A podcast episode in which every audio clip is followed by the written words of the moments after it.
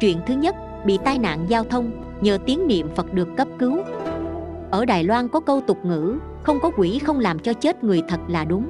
Mấy năm gần đây, ở các nơi, tai nạn giao thông liên tiếp không ngừng. Có lẽ là cô hồn uổng tử các nơi quấy phá, mắt phàm của chúng ta không thể thấy biết được.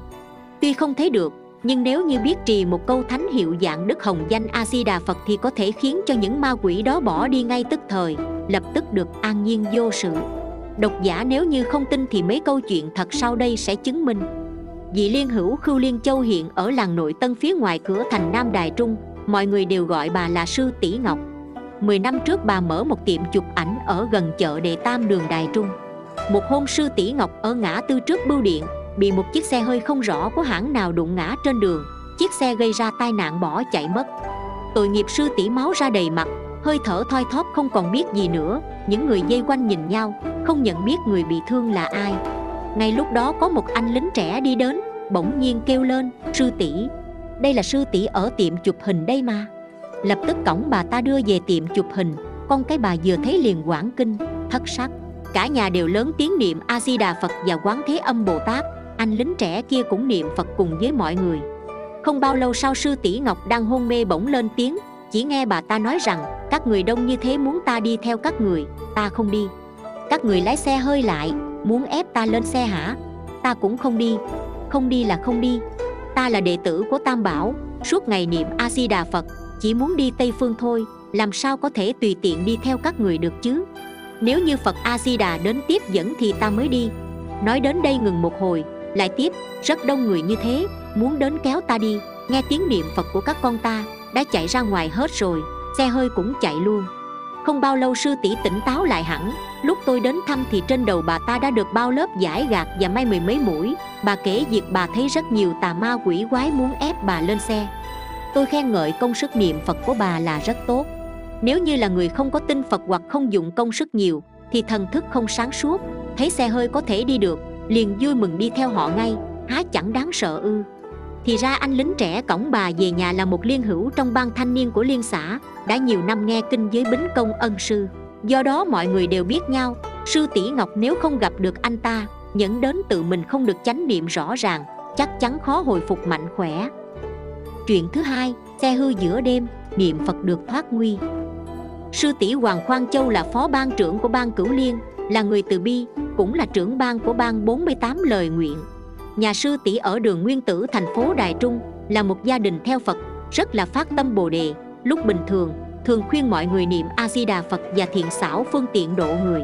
Hàng xóm có con nít hay bị hoảng sợ, giật mình không ngủ được, đều bồng lại nhờ sư tỷ gia trì chú Đại Bi đứa trẻ liền nhẹ nhàng thoải mái dễ ngủ vào khoảng 8 năm trước một hôm tôi đến nhà sư tỷ chơi thấy một phụ nữ trẻ tay bồng một đứa bé xin sư tỷ niệm chú đại bi cho cô ta niệm xong, sư tỷ còn khuyên cô ta rằng, lúc cô bồng con cho bú, cũng phải thường niệm a di đà phật, con của cô sẽ được dễ nuôi.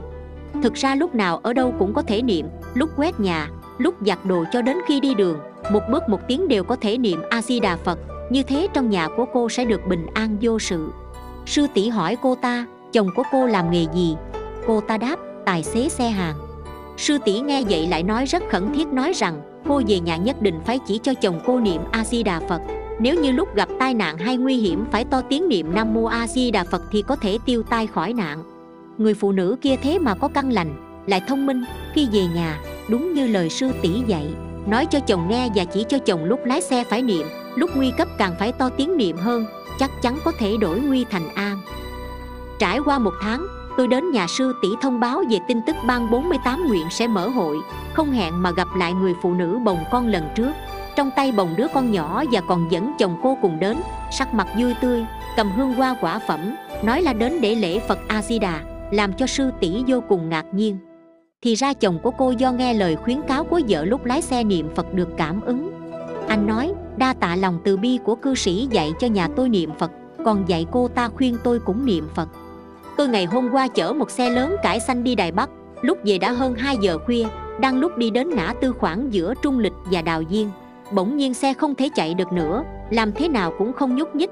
Rất kỳ lạ là trong lúc tứ chi mệt mỏi, tinh thần lo lắng không biết làm thế nào.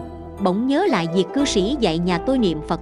Lúc đó tôi đang ngồi sau tay lái, hai tay ôm chặt tay lái, có hơi buồn ngủ. Miệng nói mơ mơ màng màng rằng vợ của tôi đi đến vị cư sĩ tinh phật ở đường nguyên tử. Vì đó dạy vợ tôi lúc nấu cơm, quét nhà phải niệm a di đà phật. Lúc bồng con cho đến lúc giặt đồ cũng phải niệm a di đà phật. Và dạy tôi lúc nguy hiểm hay lúc gặp tai nạn càng nên to tiếng niệm, nam mô a di đà phật. Đang lúc nói đến đó, thật là lạ lùng. Trong tích tắc chiếc xe chở hàng tự nhiên bỗng khởi động lại chạy về đài trung. Tôi lập tức giật mình tỉnh giấc. Thấy có một chiếc xe khác cũng đang đậu ngủ. Lúc đó cũng mới thức dậy. Trời còn chưa sáng tôi liền lái xe về nhà an nhiên vô sự.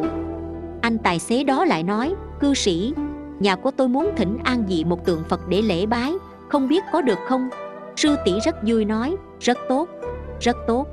Sư tỷ liền tặng cho anh ta một bức tây phương tam thánh của hồng kông in chỉ cho anh ta về để khuôn kiến và chỉ cho anh ta phương pháp các thời khóa đơn giản sáng tối. Vợ chồng tài xế cảm tạ rồi ra về. Đoạn cảm ứng bất khả tư nghị này là chính tai tôi nghe được xin khuyên chư vị, thân người khó được, ai có miệng đều nên niệm a di đà phật, một câu đại chú dương dạng đức hồng danh, đời này gặp được chớ nên bỏ qua. Trích những truyện niệm phật mắt thấy tai nghe. Tác giả, cư sĩ lâm kháng trị. Câu chuyện đến đây là hết. Cảm ơn các bạn đã chú ý theo dõi. Nhớ follow kênh mình để được nghe những câu chuyện phật giáo ý nghĩa mỗi ngày nhé.